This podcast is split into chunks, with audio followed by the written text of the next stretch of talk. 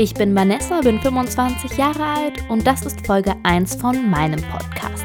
In dem möchte ich euch gerne einen Einblick geben in alles das, was mich gerade bewegt. Und heute geht's um die Liebe. Seit etwas mehr als drei Monaten lebe ich in Italien, in Padua. Das ist nur unweit der Liebeshochburgen Venedig und Verona entfernt. Während Venedig der Sehnsuchtsort für alle Paare ist, die schmachtend an die Hochzeiten von Cluny und Co. denken, ist Verona mit Shakespeares Romeo und Julia verbunden. Naja, wie die Geschichte und diese Liebe ausgingen, das werdet ihr wohl wissen.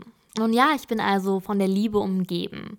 In weniger als einem Monat ist Valentinstag und langsam springen mir auch schon jetzt in den Geschäften die ganzen Herzkissen, Herztassen und Herzvasen mit dicken I love you und Ti amo Aufschriften entgegen. Eigentlich tut es zum Thema, über das ich heute reden will, nicht viel zur Sache, aber dennoch sind es die Bilder der Liebe, die uns tagtäglich auf der Straße begegnen, die unsere Wahrnehmung eben dieser Liebe ausmachen.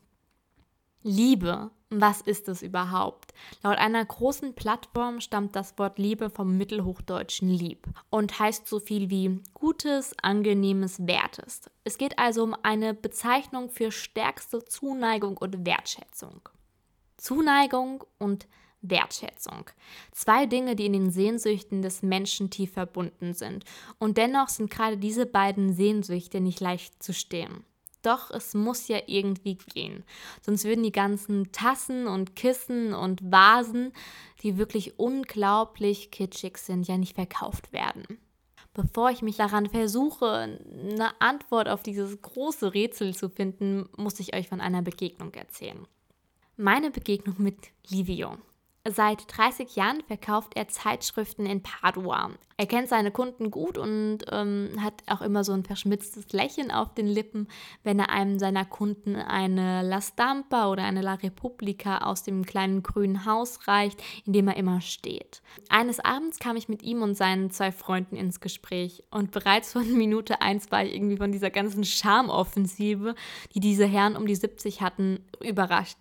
Ganz leichtfüßig haben sie mir erzählt, was sie schon so alles erlebt haben und waren irgendwie auch überhaupt nicht verlegen, mir Komplimente für meine Schönheit, Jugend und Intelligenz zu machen. Ja, ich bin in der Tat auch ein bisschen rot angelaufen, weil so ein bisschen unangenehm ist einem das ja irgendwie dann schon doch. Aber ich habe dann auch drüber nachgedacht und gedacht so, mh, von Gleichaltrigen höre ich sowas irgendwie selten bis gar nicht. Und damit meine ich jetzt nicht, dass ich mit Komplimenten überhäuft werden möchte, sondern einfach, dass man mal seinem Gegenüber sagt, ganz egal ob männlich oder weiblich, dass das Oberteil einem heute gut steht oder dass man heute ganz wunderbar aussieht oder dass man einfach eine nette Person ist. Aber ich glaube, und das sind auch so ein bisschen die Zeichen der Zeit, unsere wahren Gedanken und Gefühle halten wir viel zu oft hinterm Berg. Und das nur aus Angst, dass ein Kompliment falsch verstanden oder so eine Liebesbekundung nicht erwidert wird. Wir machen das, weil wir sicher sind, dass wir wissen, dass unser Herzbube, unsere Herzdame, der Freund, Nachbar, Kommilitone sich dann einfach von uns entfernen könnte. Denn die Auswahl an der Ressource Mensch ist einfach so groß, dass man sich gar nicht mehr festlegen muss. Und damit komme ich wieder zurück zu Livio, dem Zeitungsverkäufer, der mich erst zu diesen ganzen Gedanken gebracht hat. Livio ist seit neunzehnhundertzweiundsechzig mit seiner Frau verheiratet. Sein ganzes Leben hat er nur mit ihr verbracht. Sie haben zusammen gearbeitet und jedes Jahr mit seinen Höhen und Tiefen Seite an Seite verlebt. Eins nach dem anderen. Als er mir das erzählte, schaute ich ihn mit ganz großen Augen an und sagte ihm, nee, ich glaube, in meiner Zeit hat sich das verändert. Meine Generation will sich nicht festlegen. Wir sind immer wieder auf der Suche nach etwas Besserem. Er sagte dazu, da hast du, glaube ich, recht. Für uns wäre das Nicht-Festlegen damals gar nicht in Frage gekommen.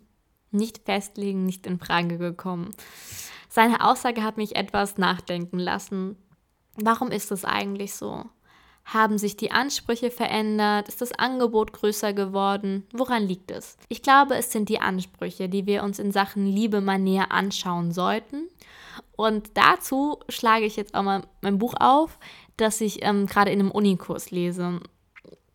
In dem Kurs geht es um, um Meinungsbildung und das Treffen von Entscheidungen. Der deutsch-amerikanische Psychologe Gerd Gigerenzer hat im Jahr zweitausenddreizehn äh, ein Buch übers Risiko veröffentlicht, in dem er darlegt, wie man die richtigen Entscheidungen trifft. Als ich das Buch geöffnet habe, dachte ich so an politische oder berufliche Ratschläge.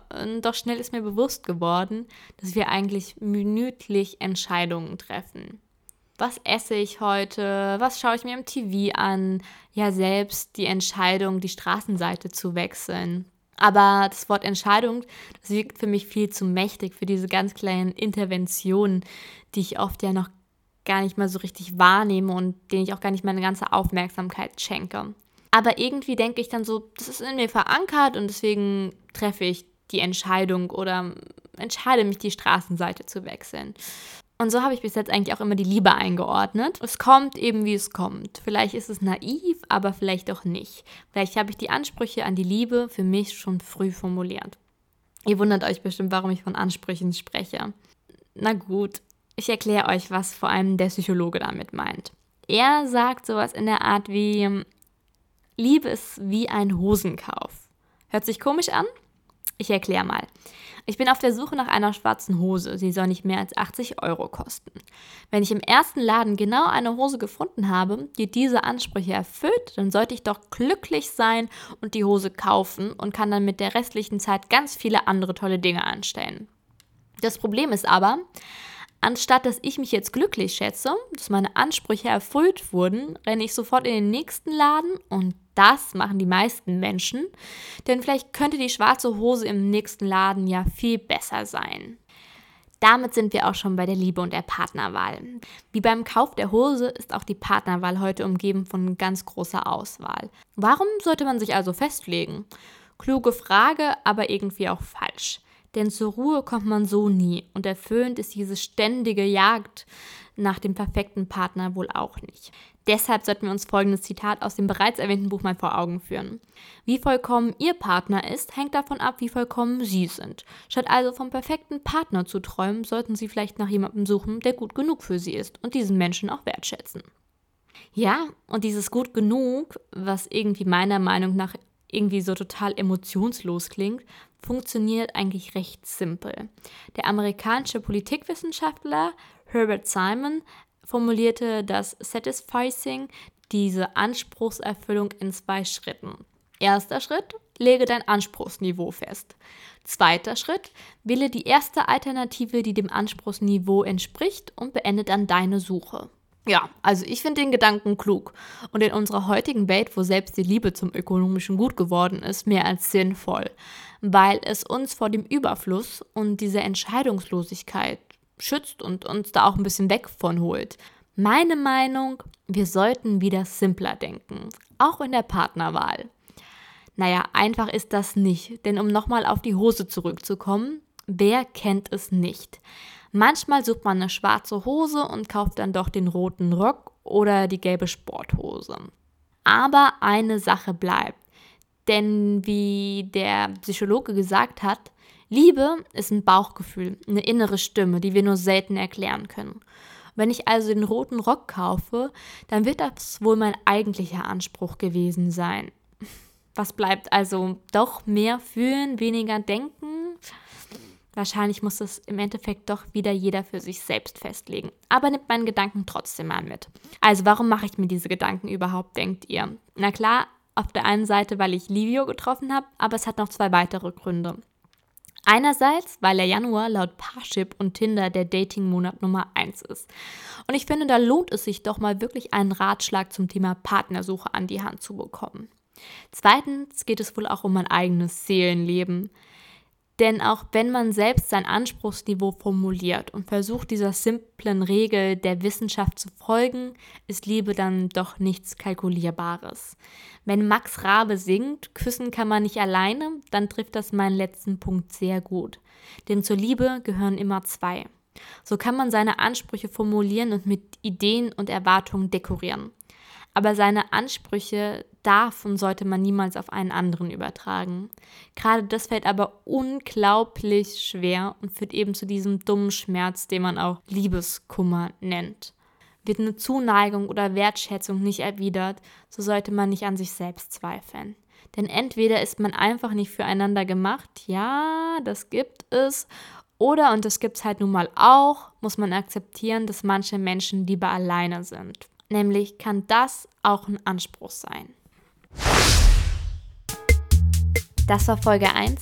Danke fürs Zuhören und wenn ihr noch mehr über mich erfahren wollt, dann folgt mir gerne auf Instagram nessi punkt w i. Bis ganz bald!